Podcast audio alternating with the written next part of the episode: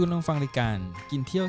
360รายการที่มีเรื่องกินและเรื่องเที่ยว ที่ทำให้คุณเกิดแรงบันดาลใจออกไปเที่ยวและก็กิน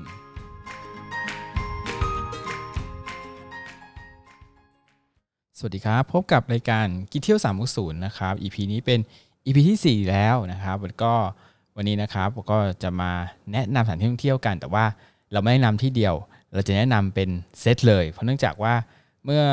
ประมาณวันที่ 6 7 8 นะครับผมก็ผมเอ่อทางเพจเนี่ยได้รับเชิญไปจากเอ่อการท่องเที่ยวกีฬาจังหวัดนะครับเพชรบุรีนะครับไปท่องเที่ยวตามรู้เส้นทางกันนะครับ ก็ผมไปผมไม่ไม่ได้ไปคนเดียวไปกับน้องกรีนด้วยเนี่ยเพราะฉะนั้นวันนี้ก็จะมีน้องกรีนมาเล่าเรื่องราวให้ฟังเลยครับสวัสดีครับน้องกรีนสวัสดีครับพี่ดอยอ่านะครับสวัสดีครับเพื่อนผู้ฟังนะครับ ก็เดี๋ยววันนี้ก็จะมาเล่าประสบการณ์แลกเปลี่ยนกันนะครับบางทีทุกคนเนี่ยพอนึกถึงเพชรบุรีเนี่ย อ่าน้องกรีนส่วนใหญ่นึกถึงอะไรไปเพชรบุรี ถ้าไปเพชรบุรีก็คงนึกถึงลิงนึกถึงลิงนึกถึงเป็นลิงเป็นหลัก เพราะว่าน่าจะเอาลิงไม่ใช่ลบบุรีเหรอลิงลิงเพชรบุรีมันก็มีนะพี่ ไม่ใช่มีแค่ลบบุรีอ่าฮะแต่ก็คือ เพราะว่าตอนที่เคยไปเที่ยวอะก็เคยไปแถวพวกวัดอะไรพวกเนี้ยก็จะเจอลิงเป็นหลัก แต่อาจจะเจอสู้พวกลบบุรีไม่ได้ แต่ที่นี่ก็มีลิงอยู่บ้างอ่าแต่ส่วนใหญ่ไม่ค่อยได้ไปเที่ยวแถบนั้นนะก็จะนานที ที่จำได้ก็คือสมัยเด็ก ๆ เลยที่พ่อแม่พาไป แต่ก็จำไม่ได้แล้วว่าไปไหน เพราะนานพอสมควรแล้วอ่าก็ฮะเลยลืมไปแล้ว แล้วนึกถึงทะเลไหมเวลาไปเพชรบุรี เพชรบุรี เพชรบุรีก็นึกถึงนะพี่แต่ส่วนตัวเป็นคนที่ไม่ค่อยได้เที่ยวทะเลบ่อยไงอ๋อถ้าถ้าทะเลก็คงเป็นจังหวัดอื่นมากกว่าาฮะไม่ค่อยไปไกลถึงขนาดนั้น จริงเพชรบุรีก็มีมีทะเลนะครับหาดเจ้าสำราญมีมีหลายหาดเหมือนกันแต่เพิ่นว่า ส่วนใหญ่คนพอจะไปทะเลใช่ป่ะก็จะกระโดดข้ามไปอ่า ข้ามไปหัวหินชะอำไม่ไม่ไม่ได้เที่ยวทะเลแถวแถวแถบแถบเพชรบุรีต้นๆนะครับ จะไปโซนๆนั้นมากกว่า แต่วันนี้นะครับที่เราไปกันเนี่ยเราไม่ได้ไปเหยียบทะเลเลย เราเห็นทะเลนะแต่เราก็ไม่ได้ลงเราก็ไม่ได้ลงนะครับ เพราะว่าโปรแกรมจริงก็แน่นมากนะครับ ก็เริ่มจากที่ขับรถจากกรุงเทพไปนะผมออกสักประมาณกี่โมงนะ90โมงมาประมาณ9หรือ10นี่แหละเก้าหรือสิบมันเก้าโมงโมงเก้าโมงกว่าๆนะครับเก้าโมงกว่า ก็เดินทางไปก็ผมไม่ได้ขับรถเร็วมากนะครับ ก็แวะนู่นแวะนี่นะครับ ตามไประหว่างทางก็ที่รู้กันอะถนนถนนแถวพระรามสองนะซ่อมแล้วซ่อมอีกนะครับ กว่าจะสร้างเสร็จนะครับป่านนี้ก็ยังสร้างไม่เสร็จนะครับ ก็ก็ค่อนข้างติดขัดตรงช่วงนั้นเอง แต่พอหลุดไปนั้นก็ไม่ติดขัดแล้วนะครับ ก็ไปถึงเพชรบุรีเนี่ยเราไม่ได้ไปทางหลักนะครับจะไปอ้อมๆเขาเรียกว่าทางพวกเอ่อ ทางเรียบหาดแต่ก็ไม่ไม่ถึงกับเห็นหาดนะครับ ซึ่งถ้าเกิดมีทางเลือกสองทางอะถ้าไปทางอีกทางหนึ่งทางทางที่เป็นทางชุมชนอะเราก็ได้เห็นวิถีชีวิตต่างๆ คือขับรถมาเนี่ยบางทีก็เป็นไทยพุทธก็จะเป็นไทยมุสลิมอะนะครับก็จะได้เห็น เพราะฉะนั้นบางทีเราขับไปเส้นทางหลักเนี่ยเราก็จะเห็นแบบดูน่าเบื่อเพราะว่าจะมีถนนถนนแล้วก็ข้างๆก็แค่ปั๊มอะแต่เนี่ยถ้าขับเส้นทางรองนะครับ เราจะเห็นวิถีเส้นทางชีวิตวิถีชีวิตต่างๆ ก็จะอาจจะดูแล้วก็เห็นของกินที่ เยอะมากกว่า เห็นนาเกลือเห็นอะไรเงี้ยมันก็จะมีเห็นอะไรมากกว่าเพราะฉะนั้นลองลองนะครับ คือเราอาจจะไม่ต้องการท่องเที่ยวเนี่ยไม่ได้หมายถึงว่าเราต้องไปจุดหมายปลายทาง แต่ระหว่างทางนั้นที่ไปเนี่ย คุณอาจจะเจออะไรอร่อยๆระหว่างทางนั้นก็ได้นะครับใช่ก็เราไปถึงเพชรบุรีตัวเมืองที่พักก็สักราวๆเที่ยงมะเอ้ยบ่ายโมงบ่ายโมงกว่าๆนะครับ ก็ที่พักที่เราไปก็คือทางกรมจัดให้นะครับ ก็เป็นโรงแรมชื่อว่า Dream D โรงแรมก็จะคล้ายๆกับอพาร์ตเมนต์หน่อย อพาร์ตเมนต์ๆอันนี้บอกกินเดียวสามศูนย์เราจะรีวิวตรงๆนะครับคล้ายอพาร์ตเมนต์หน่อยๆ คือ ห้องเนี่ยก็สะอาดดี เตียงก็ใหญ่ดีนะครับ เตียงแยก 2 อันใหญ่ดีนะครับ แล้วก็เอ่อห้องน้ำติงนิดนึงคือเอ่อสายฉีดเนี่ยอยู่ผิดข้างไปนิดนึง มันเหมือนให้คนถนัดซ้ายใช้อะใช่คือนี่ต้องหักคะแนนหักคะแนนที่นี่นะสายสีนะครับแล้วก็เอ่อ โรงแรมนี้นะครับก็มีน้ำเบาด้วยน้ำเบาน้ำเบาโรงแรมนี้มีเจลอะช่วงนี้ก็จะมีพนักงานใส่แมสเออพนักงานก็จะอ่าก็คุมแหละก็คือว่าช่วงนี้ก็จะมีโควิดแล้วก็จะนิดนึงนะก็ถือว่าเอ่อดูแลเราได้ดีต้องมีนะการป้องกันหน่อยแต่อีกจุดหนึ่งที่ยังไม่ค่อยดีก็คือว่าที่จอดรถครับ ที่จอดรถไม่มีเลยไม่มีไม่มีเลยครับ เราก็จอดข้างทางประวัติพันพึงว่ารถจะเป็นอะไรนะครับก็คิดอยู่เหมือนกันว่าถ้ามีนักท่องเที่ยวมาเที่ยวเนี่ยถ้าเขาเอารถส่วนตัวมามันจะจอดได้ไหม นั่นน่ะสิอันเนี้ยอันเนี้ยอันนี้ที่จอดรถอันนี้โรงแรมนะดีมดีมนะโรงแรมดีมดีก็ต้องไปหา แต่แต่ว่าเขาก็มีพนักงานดูแลดูแลให้ว่าจะจอดที่ไหนแต่เพิ่นว่ามันไม่ใช่ที่จอดแบบที่จอดของโรงแรม เออ ที่จอดแบบว่าที่อื่นใต้มีไม่โดนแดดอะไรอย่างเงี้ยนะครับอ่าพอเราพอเราไปเอ่อที่โรงแรมเสร็จเรียบร้อยแล้วนะครับ เราก็ไปกินอาหารท้องถิ่นกันที่ บิ๊กซีซีเนื่องจากว่าอากาศมันร้อนมากอากาศเนาะร้อนแล้วแถวนั้นหาอะไรเออแถวนั้นกิยากด้วยคือคือเราต้องเตรียมเดี๋ยวตอนเย็นเนี่ยเรากะว่าเราจะไปกินอะไรอร่อยอร่อยที่งานเขาวัง ซึ่งเดี๋ยวงานเขาวังผมขอข้ามอีก part หนึ่งนะครับ เพราะมันค่อนข้างจะยาวมาก ก็เราก็เลยแบบอะกินรองท้องกันที่บิ๊กซีเผอิญว่าโรงแรมนี้ข้อดีคือว่าเราสามารถเดินไปที่บิ๊กซีได้ ใกล้มากใครลงลืมยาสีฟงยาสีฟันอะไรเนี่ยนะครับ สามารถไปซื้อได้ ได้สะดวกนะครับโรงแรมมันอาจจะไม่อยู่ในตัวเมืองมันอยู่กับขอบขอบเมือง ข้อดีคือว่าเวลากลับบ้านเนี่ยจะเร็วหน่อย คือออกถนนเพชรเกษมใช่ไปได้เลยนะครับ ก็วันแรกเนี่ยวันแรกของpart ของอาการท่องเที่ยวกีฬาจังหวัดเนี่ยยังไม่มีอะไรเขาให้เราพักผ่อนอยู่เพื่อเตรียมเพราะเพราะจะมีหลาย ๆ จังหวัดเนี่ยบางคนมาจากไหนนะสุสุราษฎร์สุราษฎร์ชุมพรนี่ว่าไม่รู้มีมามาจากหลายจังหวัดครับ คือไม่ได้คือผมเนี่ยอ่า ผมกับกรีนเนี่ยเป็นตัวแทนของกรุงเทพนะเป็นเหมือนกับประกวดมิสแกรนด์ไม่ใช่นะเป็นตัวแทนกรุงเทพนะครับพอเวลาไปบอกกรุงเทพ คือตอนแรกไปอะเข้าใจว่าจะมีเพื่อนๆบล็อกเกอร์ไปใช่ด้วยผมคิดว่าจะมีบล็อกเกอร์อ่าแต่กลายว่าเป็นนักข่าวท้องถิ่นเป็นพี่สื่อมวลชนพี่ๆนักส่วนใหญ่สื่อสื่อมวลชนนักข่าวท้องถิ่นส่วนใหญ่นะครับเวลาเขาถามว่ามาจากช่องไหนก็แบบก็แบบอ้างอึ้งนิดนึงไม่รู้จะบอกยังไงดีมาจากช่องไหนอะก็มาจากก็ต้องบอกว่ามาจากสื่อออนไลน์ไปนะครับ ก็ พอคืนแรกนะครับ ก็จริง ๆ ผมเอ่อผมไปงานเขาวังกันเดี๋ยวผมเขาวังเนี่ยคืองานมีรายละเอียดข้างเยอะเดี๋ยวผมขอ part ไปอีก part หนึ่งนะครับเป็น EP ที่ที่ห้านะครับเพราะนั้นผมขอกระโดดข้ามมาเลยวันรุ่งขึ้นนะครับ วันรุ่งขึ้นเนี่ยทางกรมก็ได้จัดรถตู้ไว้ให้เรานะจริงๆรถตู้เขาก็จัดไว้หลายคัน ก็ไม่นั่งได้แบบสบายๆเลย ถ้าเทียบกับผมในตัวแทนของบินสื่อเนี่ยก็นั่งอยู่สองคน นอกนั้นจะเป็นเจ้าหน้าที่หมดเลยนะคือรถเจ้าสบยเป็นรถเจ้าหน้าที่มันนั่งนั่งกันสบายนะครับรถตู้ก็ปกติรถตู้ที่อ่ากรมจัดหรือหน่วยงานของรัฐจัดให้เนี่ยก็จะเป็นรถตู้ที่เป็นสามเบาะเบาะสามแถว เพราะฉะนั้นก็ไม่ค่อยมีปัญหานะเวลานั่งเบียดอะไรเงี้ยก็ไม่ค่อยเบียดก็นั่งนั่งสบายหลับ จะแอบสบายกว่ารถตู้พวกนั่งข้ามจังหวัดอะไรพวกนี้อ่าใช่นะแล้วก็พอไปที่แรกกันนะครับ ที่แรกที่เราไปก็คือ ตลาดเอ้ยไม่ใช่ตลาดสวนตาลลุงถนอม ซึ่งก็ไม่ได้ไกลไม่ได้ไกลตัวเมืองมากนักใช่นะครับ ผมเองเนี่ยเคยไปสวนตาลที่กาญจนบุรีมา ถามว่าคล้าย ๆ กันไหมเอออันนั้นจะเป็นอารมณ์เหมือนกับว่าสวนที่อยู่ในทุ่งนา เป็นขั้นเป็นขั้นอยู่ในนาอยู่ในนาอะไรเงี้ย คือมีปลูกแต่ไม่ปลูกเป็นกิจลักษณะแบบ ลักษณะแบบเต็มขนาดนี้เหมือนเป็นมันโตขึ้นมาเองเอออะไรอย่างเงี้ยนะแต่สวนตาลลุงถนอมเนี่ยจุดเด่นเป็นไงครับคุณกรีนก็เขาจะปลูกต้นตาลเนี่ยเรียงเป็นแถวกันอ่าฮะเพราะว่าเขาจะปลูกไว้ใช้สำหรับการเกษตรเฉพาะไง ก็เลยต้องปลูกเป็นแถว แล้วก็ระยะเวลาในการปลูกเนี่ยต้องขอเล่าก่อนว่าเขาตอนเนี้ยลุงขนอมอะเขาท่านเนี่ยเสียชีวิตไปแล้ว ก็จะเป็นลูกหลานเขาที่ดูแลอ่าซึ่งฮะเขาเขาเล่ามาคร่าวๆว่าประมาณ 20 กว่าปีที่แล้วอะคือลุงขนอมอะเขาก็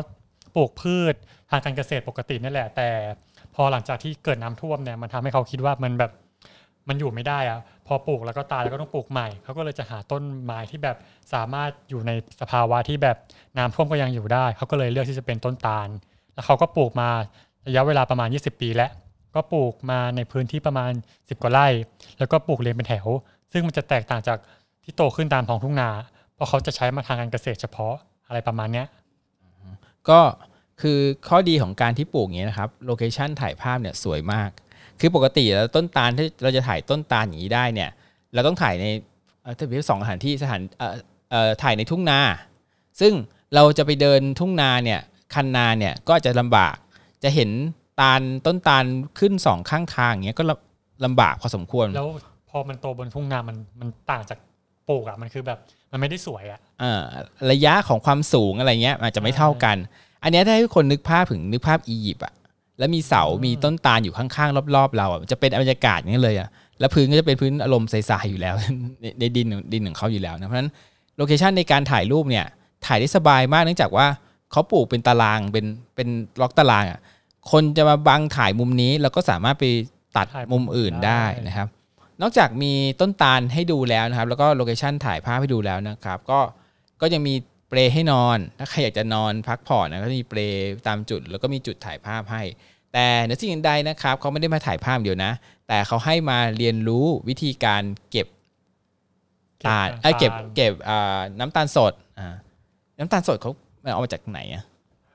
ตอนแรกก็คิดว่าคือเขาคิดว่าเอามาจากลูกตาล แต่อ่าพอได้ฟังจริงๆอะมันไม่ใช่มันเรียกว่าแล้วงวงตาลงวงตาลปะงวงตาล ลักษณะคล้ายๆงวงเลยอะอ่ามันจะเขาจะมีการบนยผอดสมพันธุ์ด้วยนะ มันจะมีงวงตัวผู้ตัวเมียเนี่ยมาตีตีๆมาผสมมาถูๆอะไรเงี้ยมาวิธีการมามาบีบเอาที่มาบีบมามัด แล้วก็เพื่อเพื่อให้ไอให้น้ำตาลเก็บน้ำตาลเอาไว้ ซึ่งตรงเนี้ยก็จะมีไม่ใช่คุณลุงถนอมนะคุณลุงถนอมเสียไปแล้วนะลูกคุณลุงถนอมนะครับ ลูกคุณลุงถนอมจะมาอธิบายให้นะว่าทำยังไง แต่ว่าเราก็ไม่ได้ขึ้นไปบนต้นตาลกันนะใช่คือถ้าดูจริงๆอะคือกรรมวิธีจริงๆอะมันจะต้องขึ้นไปบนต้นตาล แล้วก็ เราก็ต้องทำกระบอกแบบนั้นเออเห็นตรงนั้น ซึ่งเอ่อเขาก็ไม่สามารถทำได้ก็เอามาลงมาให้ดู ซึ่งพอเอาลงมาให้ดูเนี่ยไอ้ตรงงวงตาเนี่ยมันไม่มีน้ำให้ให้เห็นมันก็มันก็ดูแห้งๆอะนะครับใช่ซึ่งถ้าเกิดว่าผมเสนอนะ ผมว่าอยากจะเอาเหมือนกับกล้องเว็บแคมกล้องโกโปรหรือเนี่ยครับติดไปในหัวคนที่ไปด้วยเอ่อคนที่ไปเก็บตะอ่าน้ำตาล แล้วก็ปีนขึ้นไปแล้วก็ข้างบนข้างล่างนักท่องเที่ยวเนี่ย ก็มีจออันหนึงผ่านจอแล้วให้ดูคือมันใช่โอเค มันไม่ดูเหมือนจริง แต่มันก็ดูมันไลฟ์มันเหมือนกับเห็นเห็นที่นั้นน่ะเอาเอาเทคโนโลยีมาประยุกต์ใช้ด้วยใช่ครับหรือถ้าโดรนตัวเล็กๆเอาตัวเล็กย้ำว่าตัวเล็กนะ ตัวใหญ่นี่ตีต้นตาลพังนะตัวเล็กๆเนี่ยบินขึ้นไปประกบอะไรเงี้ยมันผมว่ามันก็จะทำให้ดูน่าตื่นเต้นมากยิ่งขึ้นนะครับ อันนี้เผื่อเผื่อเอ่อกรมการเที่ยวไปฟังหรือว่าลุงถนอมไม่ลุงหนอมลูกลุงลูกลุงหนอมลูกลุงหนอมนะครับ ไปได้ฟังเนี่ยก็อาจจะลอง apply ดูนะครับ แล้วก็จริงๆแล้วจริงๆแล้วผมว่าถ้าเวลาจริงๆอะเขาจะมีเวิร์กช็อปให้ทำขนมด้วยแต่เผอิญว่า เวลาที่เราไปเนี่ยค่อนข้างสั้นมากคือจริงๆเราเราแทบจะถ่ายอะไรเนี่ยไม่ค่อยจะทันเลยนะครับ ก็มีขนมตาลให้แล้วก็มีผลิตภัณฑ์ทางการเกษตรให้นะครับ ซึ่งก็ขนมตาลเนี่ยก็เอามาจากผลผลิตจากที่เนี่ยแหละที่ที่เก็บมาในในในสวนเนี่ยนะครับ มันก็เป็นที่แรกนะของวันแต่ขเสริมหน่อยว่าอะถ้านักท่องเที่ยวไปเนี่ย ทางทางสวนตาลเนี่ยเขาก็จะมีผลิตภัณฑ์ขายด้วยนะพวกขนมหรือว่าน้ำตาลสดอย่างเงี้ยไปลองกินได้ดูอ่าอร่อยอยู่อ่าฮะเพราะว่าที่นี่ปกติเนี่ยเวลาเราไปซื้อน้ำตาลสดเนี่ยความเสี่ยงของซื้อข้างนอกเนี่ย เราอาจจะได้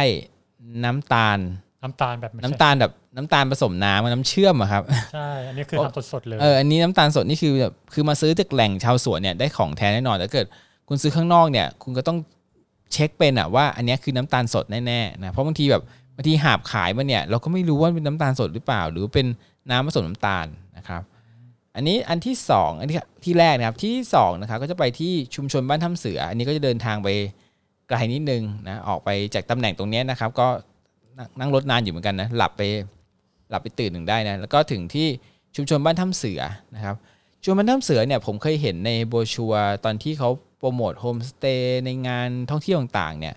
น่าสนใจมากเลยนะ มันมีอะไรบ้างครับกรีนก็มีลองแก่งเขาเขาเคลมว่ามีกิจกรรมเยอะมากประมาณ 20กว่าอ่ากิจกรรมยี่สิอะบสามยี่สิบสามกิจกรรม ใช่เยอะมาก ก็ถ้านักท่องเที่ยวส่วนใหญ่ไปได้ที่น่าจะทำกันเกือบทุกคนน่าจะเป็นล่องแก่งอ่าล่องแก่งนี่จะแบบนิยมกันมาก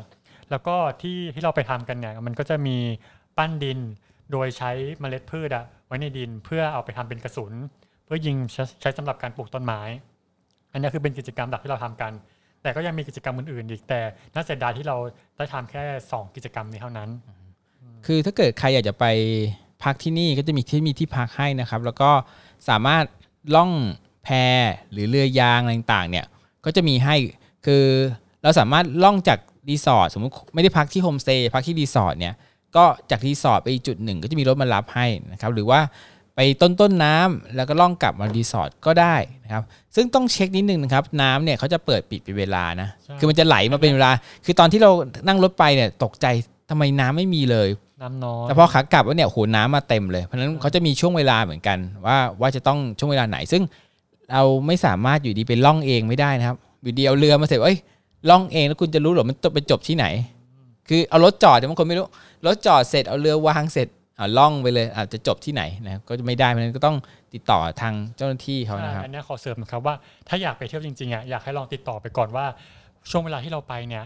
โทรไปสอบถามเลยว่าเออกิจกรรมอะไรที่เราสามารถทำได้บ้างหรือเล่นได้บ้าง มันจะได้แบบชัวร์ว่าไปแล้วเราจะไม่พลาดอ่าฮะก็ถ้าเกิดเอ่อล่องแก่งเนี่ยเขาแนะนำว่าก็จะรีจะรีสอร์ทก็ได้ หรือว่าจะที่โฮมสเตย์เนี่ยเขาก็มีที่โฮมสเตย์ก็จะมีทั้งเรือยางแล้วก็แพนะครับ น้ำเนี่ยดูจากสายตาแล้วเนี่ยก็ไม่ค่อยไม่ได้แบบคือคือคนที่กลัวคนที่กลัวการล่องแพที่กาญจนบุรีที่แบบน้ำมันลึกมากเนี่ย มันก็ดูจากสายตาเนี่ยมันไม่น่าจะลึกขนาดนั้นที่นี่ดูไม่ค่อยลึเออไม่กขึ้นขนาดนั้น แต่ก็ต้องใส่ชูชีพนะ ไม่ใช่แบบโอ้ไม่ลึกก็ไม่ใส่ชูชีพไม่ได้ใส่ชูชีพ แต่ว่าถ้าคุณไปเล่นเอ่อล่องที่ล่องแพที่กาญจนบุรีเนี่ย อันนั้นคือน้ำน้ำลึกนะอันนั้นแบบเขาน้ำค่อนข้างลึกทีเดียวนะครับ ก็ที่นี้ก็จะมีเวิร์กช็อปให้ทำขนมอะไรนะขนม ทองม้วนทองม้วนทองม้วนเงินล้านใช่ อ่าเรื่องทองม้วนเงินล้านนะครับ ซึ่งคือจะมีคุณยายทำอยู่นะซึ่งผมเห็นเนี่ยคุณยายอะไปออกงานกรุงเทพก็ทำแล้วก็ร้านเนี่ยไปที่ไหนอะขายดีมากเลยนะคือไปกิจกรรมอีเวนต์ต่างขายดีมากนะครับ แล้วก็เขามีเอ่อให้นักท่องเที่ยวเนี่ย ได้ลองทำกัน ซึ่งผมไม่ทำผมเป็นคนถ่ายน้องกรีนถามน้องกรีนลองเล่าประสบการณ์ว่าเป็นไงก็ทำทองม้วนครั้งแรกทองนี่คือเป็นครั้งแรกที่ได้ลองทำทองม้วนเลยก็คุณยายเขาจะแนะนำว่า มันจะมีคล้ายๆเตาเอาไว้ใส่น้ำทองม้วนอะแล้วก็ราดลงไปแล้วก็ปิด ซึ่งตอนแรกอะดูคุณยายทำคือดูทำง่ายมาก ดูไม่ร้อนดูแบบคือมันร้อนแหละแต่มันดูแบบมันหยิบจับง่ายอะแต่ทีนี้พอลองทำตัวเองลองทำด้วยตัวเองปุ๊บพอถึงขั้นที่ต้องม้วนทองม้วนน่ะ ที่เพิ่งหยิบมาจากเตาอะ คือมันร้อนมากร้อนจนแบบไม่สามารถจับได้อะก็อาจจะเพราะว่าคุณยายเขาชำนาญแล้วเขาชินแล้วเขาก็เลยสามารถจับได้ง่าย ๆ แล้วก็ต้องม้วนแบบเขาเรียกว่าอะไรอะม้วนย้อนหลังเอ้ยม้วนม้วนย้อนหน้าม้วนย้อนหน้าม้วนหน้าถ้าย้อนหลังม้วนเนี่ยยากใช่ม้วนย้อนหลังจะยากแล้วต้องรีบม้วนถ้าม้วนช้าคือ มันจะแข็งแล้วก็กรอบก็คือจะม้วนไม่ได้เลย ต้องพอลงจากเตาปุ๊บม้วนปั๊บเลย นั่นแหละ ก็คือมันคือมันดูเหมือนง่าย แต่พอทำจริงๆอะคือมันยากถ้าคนไม่เคยทำอะ ซึ่งคุณยายเขาเก่งแล้วเขาคือเขาชำนาญแล้วเขาจะไม่ร้อนเขาจะไม่เขามีความเร็วในการทำอะซึ่งผมทำคือทำเป็นแผ่นเลย เพราะว่ามวนไม่ทันแล้วก็คือแข็งแล้วก็กรอบเลย ส่วนรสชาติของทองมวนที่ได้ลองกินไปคือ มันไม่หวานนะมันไม่เหมือนทองม้วนแบบในกรุงเทพที่มันจะหวานหวานหน่อยแต่นี่คือจะแบบรสชาติมันไม่ได้หวานมากมันแบบมันก็ไม่ได้อันอาจจะไม่ได้อร่อยที่สุด แต่คือมันเป็นรสชาติเอกลักษณ์เฉพาะของของของที่นั่นน่ะของชุมชนบ้านถ้ำเสือคือมัน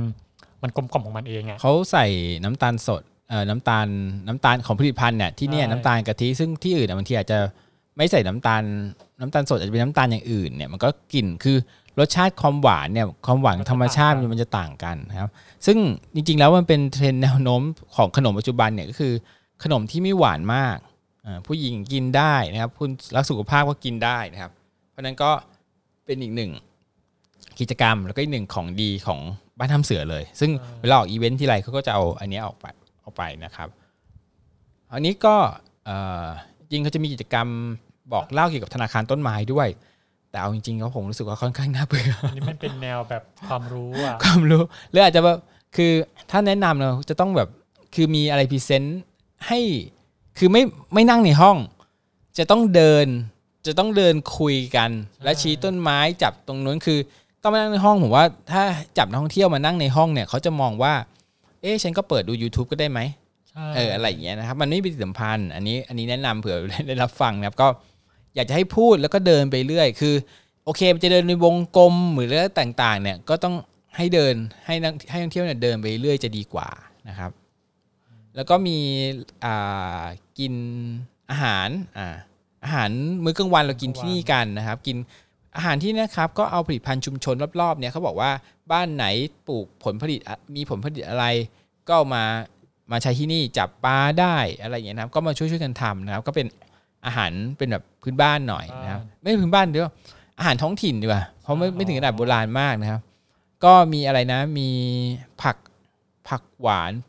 ผักหวานป่าแกงจืดผักหวานแกงจืดผักหวานป่านะครับ ก็ผักหวานแถวๆที่เนี่ยนะมาทำนะครับ แล้วก็ ปลาอะไรนะปลาหัวปลาทูคล้ายๆปลาทูตัวเล็กๆอะมันเรียกว่าปลาอะไรอะอะไรอะไรหัวกุดเออขออภัยอะไรสักอย่างเนี่ยไม่แใจเหมือนกันคือเหมือนปลาทูน้อยเดี๋ยวลองไปลองไปดูในภาพในเพจกินเที่ยวสามหกศูนย์นะครับเหมือนปลาทูตัวเล็กๆอะถูกย่อส่วนมานะครับ แต่เขาเรียกปลาปลาหัวอะไรสักอย่างนะครับ ขออภัยลืมจริง แล้วก็มีอะไรนะ แกงที่มันเผ็ดๆอะแกงเผ็ดไก่ใช่ใช่อ่าแกงเผ็ดไก่นะครับอันนี้เผ็ดอยู่ อันนี้เผ็ดแล้วก็มีน้ำพริก นะไอผักทอดกับน้ำพริกอ่าผักทอดกับน้ำพริกนะครับ ก็เป็นอาหารแบบพื้นอาหารชาวบ้านเขากินกันอะอาหารไม่ได้แบบว่า พอเรามาถึงก็ต้องโหต้องมาจัดอาหารที่แบบ ที่เรากินเราคือต้องต้องกินตามท้องถิ่นน่ะท้องถิ่นใช่เขากินอะไรแล้วก็ต้องกินลักษณะนั้นนี่คือลักษณะของการท่องเที่ยวแบบเชิงอนุรักษ์นะครับที่คือมันก็เป็นอาหารทั่วไปที่เห็นแหละแต่คือ ลักษณะการทำไปแล้วมันจะแตกต่างออกไปแต่ละชุมชนแต่ละท้องถิ่นอ่าฮะข้าวนี่ก็คือแบบจะแข็ง เป็นข้าวกล้องอ่านะข้าวกล้องนะครับเพื่อนผมก็กินได้แต่บางคนอาจจะแบบข้าวกล้องเฮ้ยเป็นข้าวกล้องนะครับ เป็นข้าวกล้องก็ แล้วก็ก็มีนี่ด้วยผลไม้ผลไม้แต่น้ำจิ้มที่มันอ่าน้ำจิ้มน้ำจิ้มมันจะไม่ใช่พวกเกลือน้ำตาลพริกทั่วไปเออที่น้ำเกลือทั่วไปอะมันจะเป็นน้ำตาลที่น้ำตาลทำปึกมาจากเออออ่าน้ำน้ำตาลสดน้ำน้ำตาตาลลอ่าน้ำตาลสดน้ำตาลปึกเขาเรียกน้ำตาลปึกกันแหละนะเป็นเป็นถ้าใครเคยกินฝรั่งคือมันมีมีขายนะ แต่ค่อนข้างน้อยมากที่ร้านที่จะเอา เอามาแบบเนี้ยนะครับ แต่เขาก็ไม่ปรุงเลยนะโผล่มาเป็นน้ำตาลก็ก็คือที่อื่นเนี่ยจะมีการยำหน่อยใส่พริกใส่อะไรหน่อยน้ำปลาที่นี่คือไม่ปรุงเลยครับ คือเอาน้ำตาลเนี้ยมามาให้กินเลยนะแล้วก็มาป้ายกับก็อร่อยดีนะครับ ก็ใช่ก็อร่อยแปลดีอร่อยด้วยอ่าฮะก็หลังจากกินข้าวเที่ยงเสร็จแล้วนะครับ แล้วก็ไปปั้นกระสุนกระสุนดินดินเพื่อเอาไปปลูกกัน ซึ่งไอ้ที่เราปั้นเนี่ย ไม่ใช่ไปไปยิงตอนนี้นะ คือปั้นเสร็จไปยิงตอนนี้ยรับรองว่า แตกคามือแน่นอน ใช่เพราะดินมันยังไม่รอยัยังแข็งก่อน ยังไม่แข็งก่อนเพราะฉะนั้น สิ่งที่เราปั้นก็คือเพื่อให้คนที่รุ่นต่อไปหรือนักเที่ยวกลุ่มต่อไปนะครับ เอาเนี่ยไปใช้แต่ของเราเนี่ยเขาจะเตรียมไว้ให้ เสร็จแล้วเราก็นั่งรถออกจากบ้านทำเสือนะครับ ไปจุดที่ป่าที่เราจะปลูกกัน โดยการใช้หนังกระติกเนี่ย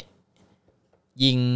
ยิงขึ้นไปนะครับ ตรงเอ่อในป่านะแต่ก่อนที่ยิงเนี่ยเขามีศาลเจ้าพ่ออยู่ใช่ไหม ใช่เขาจะให้เรา ทำความเคารพก่อนอ่าเพราะว่าขอเข้ามาก่อนเดี๋ยวเกิดว่าไปยิงเอ่อจะปลูกป่า แต่ก็เราก็ยิงกันนะแล้วก็ทุกคนก็จะเรียงแถวกันนะเหมือนในหนังนึกภาพเหมือนในหนังจีนเนี่ยยิงธนูอะแล้วก็ยิงไปฟิวบางคนก็ยิงไปตกตรงข้างทางนะไม่ไม่ได้ไม่ได้ยิงขึ้นไปบนป่านะครับ ก็ยังดีที่เข้าไปในป่าไม่โดนกันเอง อ่านะครับ ก็คาดว่าหวังว่าต้นไม้ที่เราปลูกกันไปก็จะขึ้นนะครับ แต่ว่าใช่ดูเห็นนั้นก็ดูแรงๆอยู่เหมือนกันมันดูดูแรงๆแรงๆกันนะไม่รู้ไม่รู้ปลูกเข้าไปจะขึ้นหรือเปล่าแต่ไม่เป็นไร ถึงมันยังไม่ขึ้น มันก็เดี๋ยวพอฝนมามันก็ขึ้นอยู่ดี เพราะใช่มันเม็ก็ดต้อมังนมีสักต้นที่ขึ้นบ้างแหละเม็ดมันแห้งอยู่นะครับมันแห้งอ่าแล้วก็พอหลังจากนั้นเราก็นั่งรถค่อนข้างนาน อันนี้นานมาก อันนี้นานมากหลับหลยตื่นเลยหลับไปหลายตื่นไม่ถึงนาทีนะครับ ก็ไปที่ไหนครับ บ้านน้ำพุร้อนครับอ่าบรรณภูร้อนนะครับ อันนี้จะอยู่ลึกๆลืบๆหน่อย แถวติดเขาเลย ซึ่งที่เนี่ยมันจะเป็นสถานที่แบบเป็นจุดกำเนิดของน้ำแร่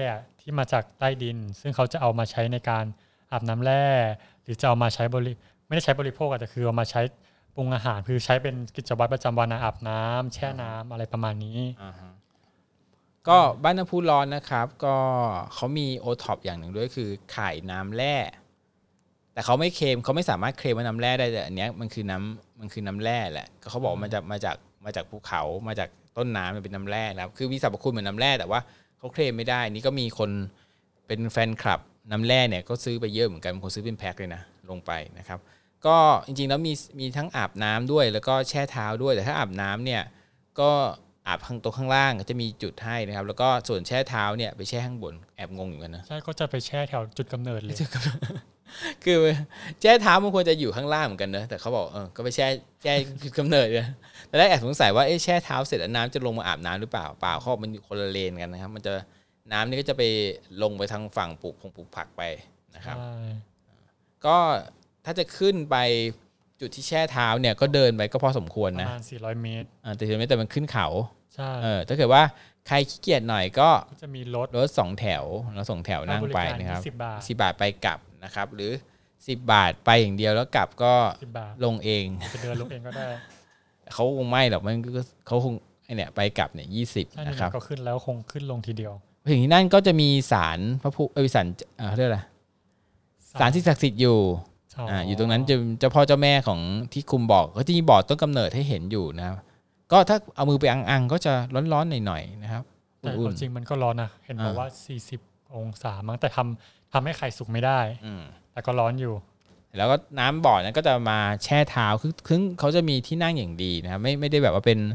เป็นหิโขดหินตำก้นเรานะครับมีที่นั่งอย่างดี มีเก้าอี้เป็นแบบว่าเป็นคอนกรีตอย่างดีนะครับ สามารถเป็นร่องแช่เท้า แล้วก็มีผ้าเช็ดตัวบริการให้ เอ้ยผ้าเช็ดเท้าบริการให้นะครับผ้าเช็ดตัว ก็จะแต่เขาจะบอกว่า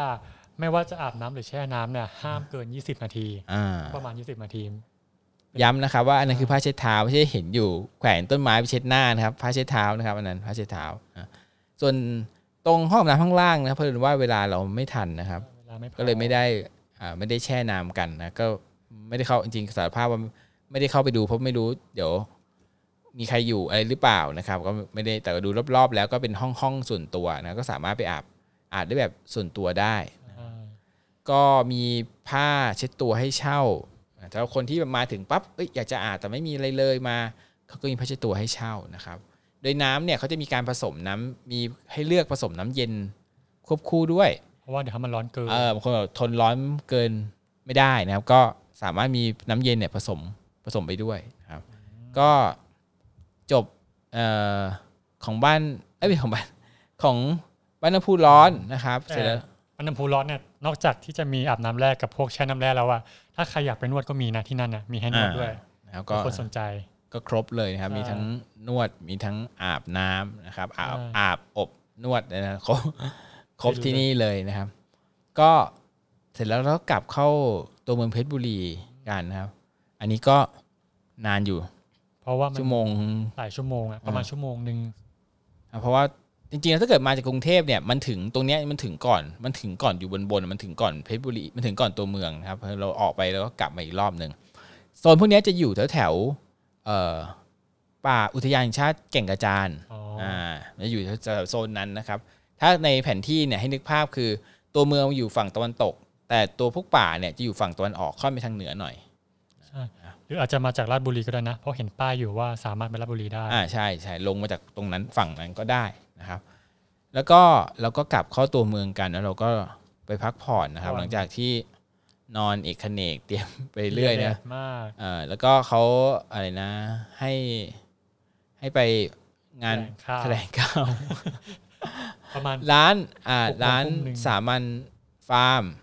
นะครับ ก็ขับรถไปคือก็ไม่ก็ไม่อยู่ไกลเขาวังเขาวังมากนะครับ ก็เอ่อร้านนี้ก็จะอยู่ตรงข้ามกับสนามกีฬา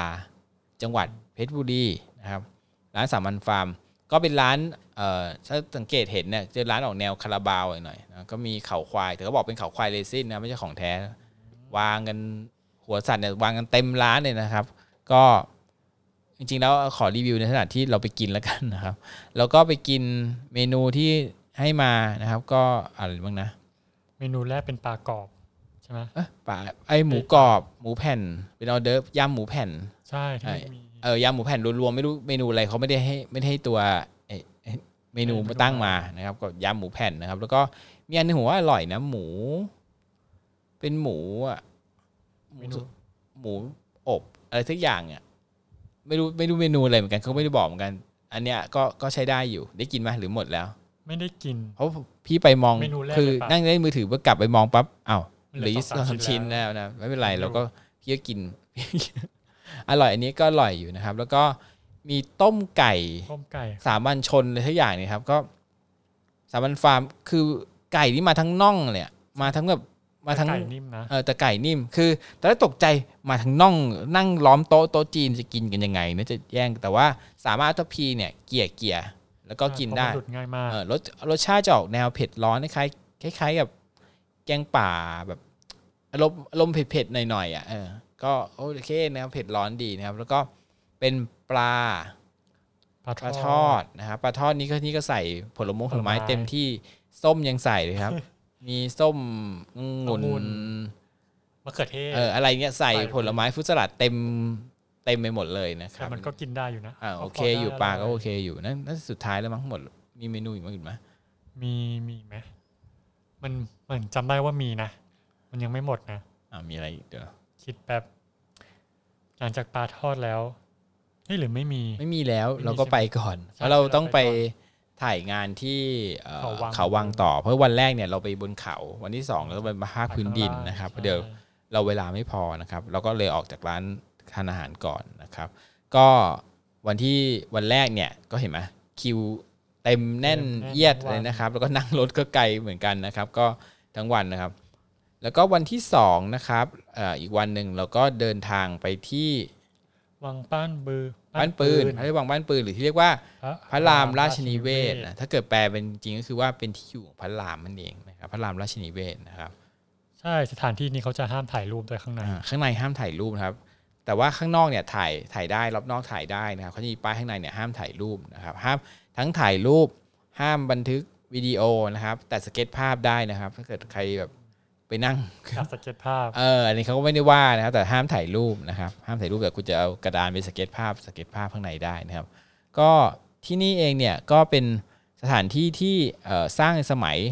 รัชกาลที่5นะครับแล้วเสร็จรัชกาลที่หกซึ่งสมัยรัชกาลที่5เนี่ยเขาเล็งเห็นว่าเอ่อรัชกาลที่4เนี่ยสร้างเขาวัง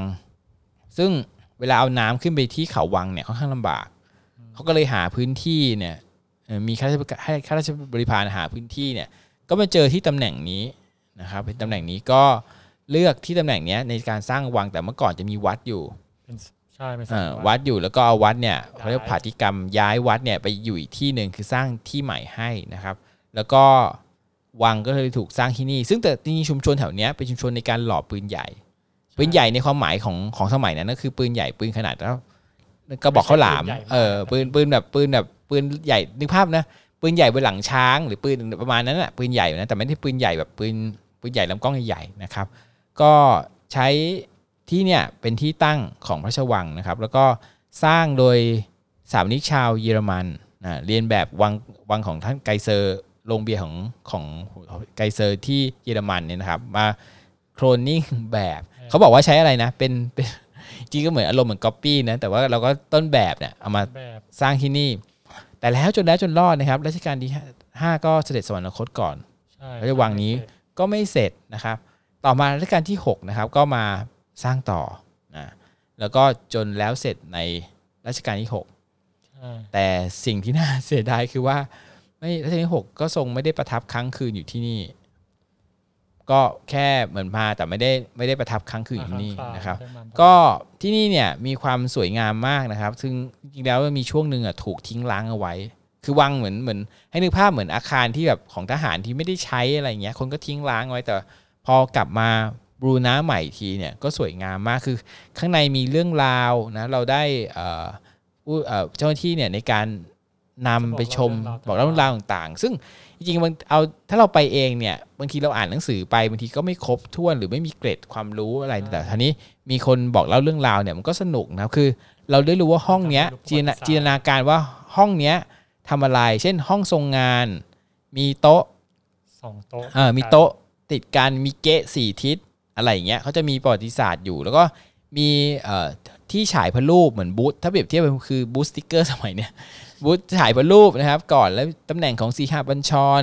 ตำแหน่งที่ตั้งของเตียงพระบรรทมนะนาสนมและอันซีนก็คือ เราได้เข้าไปดูห้อง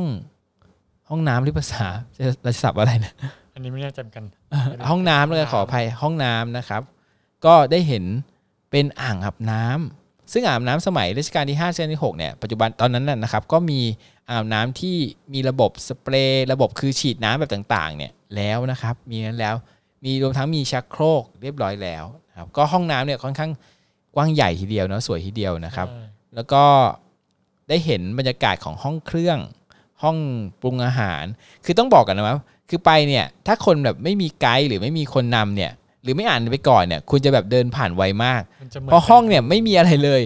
คือห้องบอกว่าห้องบรรทม ห้องอะไรเงี้ยแต่ แต่ถ้าเกิดว่ามีคนบอกบรรยายเนี่ย เราจะเห็นภาพในจินตนาการจะเห็นว่า ตำแหน่งนี้เป็นอย่างนี้นะจะมีคือภาพมันจะออกมาเองในหัวสมองนะว่าว่าว่าตำแหน่งนี้ตำแหน่งนี้ตำแหน่งนี้วางยังไงนะมันก็มันก็สนุกกว่าเพราะฉะนั้นถ้าจะไปนะครับก็ไม่ควรจะไปแบบเปล่าเปลือย หรือถ้าเราไม่มีไกด์เอ่อเราก็ควรจะอ่านหนังสือไปก่อนใช่แล้วเราก็จะได้เห็นอาจจะเปิดเน็ตดูด้วยอ่าก็ได้เปิดเน็ตดูก่อนนะครับ เราจะได้เห็นว่าแต่ละห้องเนี่ย คืออะไรคืออะไรเป็นยังไงเราจะสนุกมากนะเราจินตนาการได้แต่ยังไงก็ตามนะครับ คุณไม่สามารถถ่ายรูปได้ใช่ เพราะฉะนั้นในอินเทอร์เน็ตเนี่ยอาจจะมีคำบอกเล่า แต่ไม่มีที่เป็นรูปให้ดูรูปให้ดูว่าห้องอะไร เพราะฉะนั้นของนี้นะครับต้องต้องลองไปดูเองต้องไปเองนะครับ ก็หลังจากเสร็จที่นี่แล้วนะครับ ก็เราเดินทางไปที่ไปแถวชุมชนเก่าย่านเมืองเพชรอ่านะครับ เราวันนี้เออลืมบอกไป วันนี้เราโดยสารรถเล็กไปนะครับรถเล็กไม่ได้หมายถึงรถคันเล็ก ๆ นะครับ ไม่ใช่รถอ m มิล่าไม่ใช่รถแบบอีโคคาร์แต่หมายถึงว่ารถเล็กคือ มันคล้ายๆรถสองแถวแหละแต่มันอ่าจะเล็กกว่าใช่รถสองแถวจะเล็กกว่านะครับคือรถสองแถวจะคันเล็กๆเนี่ยเขาเรียกว่ารถเล็กคือ ซึ่งมันสะดวกลัดเลาะไปตามชุมชนนะครับแต่จริงๆเราก็ไม่ได้ไปลัดเลาะมากมาย จะมีแค่บางจุดเท่านั้นเองนะครับจุดแรกที่เราไปจอดคือ วัดมหาธาตุวรวิหารอ่านะครับก็จริงๆวัดมหาธาตุเนี่ยมันจะมีเกือบหลายจังหวัดจะมีวัดมหาธาตุนะครับวัดมหาธาตุเพชรบุรีวัดมหาธาตุราชบุรีนะครับ ที่นี่คือวัดมหาธาตุเพชรของเพชรบุรีนะครับ ที่นี่ก็จะมี องค์พระเนี่ยคือพระดังๆเนี่ยหลายองค์เนี่ยคือคือปกติต้องไปไหว้พระที่ตำแหน่งที่ต่างๆของเพชรบุรีนะแต่ที่นี่เนี่ยเป็นส่วนย์รวมคือมาที่เดียว one stop service นะครับ มีพระมีทุกพระให้พระปิดทองปิดทองแบบทุกวัดอะไรอย่างเงี้ยใช่ อยากดวงดีอะไรนะครับมีให้เรียบร้อยที่นี่หมดเลยครับ แล้วก็ที่เพชรบุรีเนี่ยไม่ใช่เฉพาะวัดมหาธาตุนะวัดอื่นเนี่ย เวลาเขาปิดทองเนี่ยจัดเต็มมาก คือ ทองเหลืองอลามทั้งตัว ปิดจนไม่มีที่จะปิดแล้วเออทั้งองค์เนี่ย มีทองเต็มหมดเลยนะพระอุระคือนูนขึ้นมาคือแบบทองเนี่ยถ้าจับไปดูนิ่มๆเลยอ่าถ้าเอานิ้วจิ้มๆจะรู้สึกนิ่มๆเลยนะเพราะว่าปิดทองเขาไม่ลอกทองออก ซึ่งมันก็ดีนะผมว่ามันเป็นเอกลักษณ์ดี แล้วก็มันดูเหมือนกับว่าเป็นการสะสมแต่เขาก็ต้องดูแลนะไม่ให้ใครมาปาดทองออกไปใช่เพราะถ้าปาดทองออกไปเนี่ยคือนั่นว่านั่นคือมีค่ามากเลยนะ ทองมันคือเอาทองแบบทองแบบ ธรรมดาเนี่ยมาตีเป็นแผ่นถ้าได้นั้นไปเดี๋ยวเป็นก้อนๆนะเพราะเขาต้องเขาต้องระวังเหมือนกันนะครับ ก็เราก็ได้มีเจ้าที่นำนำเที่ยวนะครับ เจ้าที่ก็แต่งตัวเป็นแบบขุนช้างขุนแผนมาเลยขุนช้างมาเลยนะครับ ถอดเสื้อมีผ้าขาวม้าผ้าแล้วก็แล้วก็แนะนำที่เที่ยวแนะนะนำในวัดส่วนต่างๆให้ดูให้เห็นภาพฝาผนังนะครับ แล้วก็เข้าไปในรอบของปรางประธาน แต่ว่าเวลาเราน้อยไปนิดนึง เราแทบจะแบบว่าเดินได้ถ่ายรูปนิดหน่อย แล้วก็ ต้องไปอีกสถานที่หนึ่งก็คือไปที่ชุมชนนะครับ เราไปที่ไหนกันครับไปตรงชุมชนนั่นแหละแต่แถวเนี้ยคือมันจะเป็นย่านชุมชนที่ตลอดทางเดินน่ะมันจะมีเขาเรียกว่าอะไรอะคล้ายๆพิพิธภัณฑ์หรือบ้านที่เขาจะเปิดให้เราเข้าไปดูอ่าฮะว่าประวัติความเป็นมาของแต่ละที่เป็นยังไง ก็ถ้าเป็นที่แรกก็จะเป็นศาลาคามวาสีอ่าใช่ อันนี้เป็นที่แรกเลย เห็นเขาบอกด้วยว่าที่นี่มีเก็บเก็บอะไรนะไอ เก็บแม่เอ่อไอหม้อไม่น่าหมอไม่น่า ใช่ แล้วก็มี คือที่เนี่ยเขาจะมีเก็บเหมือนกับของงมจากแม่น้ำเพชร เออแม่น้ำเพชรขึ้นมานะครับ แล้วก็มาเก็บไว้ที่นี่นะครับ ก็มีเอ่อภาพเก่าๆอะไรต่างๆเนี่ยแยะมากมายอยู่นี้นะครับ แต่ว่าก็เข้าไปเนี่ยก็ควรจะให้มีเจ้าหน้าที่นำชม ใช่ ไม่งั้นเราก็ดูก็ไม่รู้เรื่องเหมือนกันว่าใช่ภาพจะนี้งง คืออะไรเราจะงงนะครับ แล้วก็ไปถัดมาเราไปที่ไปที่บ้านสะสมของเก่ามิตรชัยบัญชาอ่าฮะอันเนี้ยจะเป็นคือมันไม่ใช่บ้านของมิตรชัยบัญชา แต่จะเป็นบ้านของคนที่ชื่นชอบมิตรชัยบัญชาเขามาเก็บสะสมของเก่าต่างๆครับพวกรูปภาพหรือจะเป็นแผ่นเทปหรืออะไรก็แล้วแต่ของมิตรชัยบัญชาของแต่ก่อนเอาไว้อะเขาจะเก็บไว้เต็มบ้านเลยเขาเล่าทำนองว่าเออเขาอะชอบในตัวของมิตรชัยบัญชาเขาก็เลย เก็บสะสมพวกนี้มาจนถึงปัจจุบันเนี้ย ก็เลยตอนเนี้ยจะเปิดให้ทุกคนอะเข้าไปชมได้เลย แบบไม่ต้องเสียค่าธรรมเนียมอะไรด้วย เป็นต้องบ้านเปิดโอเพนเลย ต้องบอกขนาดของบ้านจะไม่ใหญ่นะครับ คือไปไม่บ้านอาจจะเล็กแบบคนฟังหูไปพิพิธภัณฑ์ไม่ใหญ่แล้วคือห้องเล็ก ๆ ห้องหนึ่งนะแต่ว่าเขาจะมีโปสเตอร์ของมิตร ชัยบัญชาคือ ผมเองต้องสารภาพกับกรีนต้องสารภาพว่าไม่เกิดไม่ทันอะ คือได้เห็นก็คือว่ารู้จากอินทรีแดงอินทรีทองที่ท่านตกมาจากเฮลิคอปเตอร์อ่าเสียชีวิตมาจากตอนที่เฮลิคอปเตอร์ตอนแสดงหนังนะครับ แต่ก็เกิดเกิดไม่อยู่ช่วงนั้นไม่ทัน ใช่รู้จักแต่ว่าชื่อคนที่ได้ดู เอ่อนักข่าวที่ไปด้วยเนี่ยก็จะมีวัยที่เกิดทัน แล้วก็จะกรี๊ดกร๊าดมาก ใช่ซึ่งเราซึ่งผมเองก็จะงงๆหน่อยว่า เอ๊ะ อะไรเหรอ เพราะฉะนั้นถ้าชวนคุณพ่อคุณแม่ไป คุณพ่อคุณแม่ก็จะอาจจะอาจจะฟินก็ได้นะครับ ก็เหมือนเราว่า กรีน เราในยุคเราเนี่ยก็ฟินกับดาราในยุคเราเพราะฉะนั้นใช่คุณพ่อคุณแม่เนี่ยก็จะกรี๊ดกร๊าดได้ แล้วก็เขามีการฉายหนังเล็ก ๆ ด้วยนะครับ คือถ้าถ้ามีเวลาเนี่ยเขาฉายให้ดูว่าตอนฉากของประมาณ 5 นาทีมั้งฉากที่เอ่อคุณมิตร ชัยบัญชาเนี่ยได้เสียชีวิต แต่คือไม่ได้เสียก็คือออกจากในหนังนะคือไม่ใช่แบบว่าให้เห็นคุณศพคุณมิเชลบัญชาไม่ใช่เหมือนว่า ตอนที่ตกในหนังอ่าที่ตตกกขึ้นมาแล้วก็จบเงี้ยเพื่อให้เกิดการลำลึกนะครับ ก็นับเป็นพระเอกที่เขาเรียกว่าพระเอกตลอดการที่ที่คนไทยเนี่ยค่อนข้าง ให้ความรักและความนับถือนะครับ เพราะฉะนั้นก็สามารถมาดูได้ที่นี่นะครับ บ้านต่อไปไปที่เป็นบ้านนมัสนมัสจันยงมบ้านนัดอ่ามนัสจันยงอ่าไม่ใช่มนัดบุญจำนงนะครับตอนแรกคนละคนมนัดกันบุญจำนงนี่คือนักมวยนะครับ นี่คือมนัดจันยงนะครับเป็นเอ่อนักเขียนอ้าวจริงรุ่นเราก็ไม่ค่อยรู้เรื่องใช่ผมก็เราก็ไม่ค่อยรู้เรื่องไม่นะคุ้นเลยแต่เป็นนักเขียนนักเขียนนะจริงๆเขาเอ่อผลงานของมนัสเอ่อคุณมนัสจำโนจันยงเนี่ยก็เอ่อ ถ้าจำไม่ผิดเรื่องนางอาย เคยดูไหมนางอายนี่เคยได้ยินชื่อนะแต่ไม่เคยดู คือทุกที่ที่ลองไปเสิร์ชดูอะแล้วของคุณมนัสจันยงเนี่ยคือเอาจริง ๆ คือไม่รู้จักสักเรื่องเลย เพราะว่าเกิดไม่ทัน คือจะเป็นเรื่องเขาจะเป็นเอาเรื่องที่ตัวเขาเองประสบอะแต่เขามีความเชื่อมโยงกับในในราชการในราชวงศ์มีมีอะไรอย่างเงี้ยมีอยู่ผมพี่เคยดูสารคดีเนี้ยในในทีวีแต่ก็ลางเลือนมากแล้วนะครับ ก็ ไม่ใช่ราชวงศ์หน่วยงานราชการหน่วยงานราชการเจ้ามงเจ้าเมืองโทษทีหน่วยงานเจ้าเมืองนะมีความเกี่ยวพันกันอยู่อะไรสักอย่างนะครับ แล้วก็เรื่องนางอายเนี่ยถ้าถ้าย้อนกลับไปอะพี่ดูสมัยนั้นก็คือจะเป็นชื่ออะไรนะ เป็นนางเอก แต่ตอนนี้นางเอกก็ก็อายุอายุมากแล้วนะครับ ก็จะจำภาพได้คือมันจะมีสัญลักษณ์คือเปียโนเพราะเรื่องนางอายเนี่ยจะอยู่ในโบสถ์ จะอยู่ในบสถ์ของที่เป็นเป็นนักเรียนที่อยู่อยู่ในอยู่ในศาสนาคริสต์อะไรเงี้ยครับเป็นบสถ์นางอายนะครับก็เคยดูแวบๆแต่ก็จำไม่ได้จริงนะดูตอนนั้นก็ค่อนข้างเด็กมากนะนะแล้วก็บ้านเอ่อคุณมนัจันยงเนี่ยก็จะมีหน้าปกหนังสือมีหนังสือแล้วก็มีเปียโนให้อยู่นะแต่ก็เหมือนเดิมครับขนาดก็จะไม่ค่อยใหญ่นะครับเราก็จะดูได้เฉพาะโซนหนึ่งนะถัดมาเป็นถัดมาเขาก็จะพาไปดูตรงศาลาริมแม่น้ำที่จะที่ประดิษฐานของ อนุสรณ์สถานของสุนทรภู่ไว้อันเนี้ยอ่าฮะอันเนี้ยจะอันเนี้ยจะไม่ค่อยมีอะไร เขาจะแค่เล่าทำนองว่า เออ แม่น้ำตรงเนี้ยศาลาตรงเนี้ยจะเป็นแม่น้ำที่สมัยก่อนนะเขาจะมาพักเรือกันอะไรประมาณนี้ อันเนี้ยเขาเขาเล่าแค่คร่าวๆ แล้ว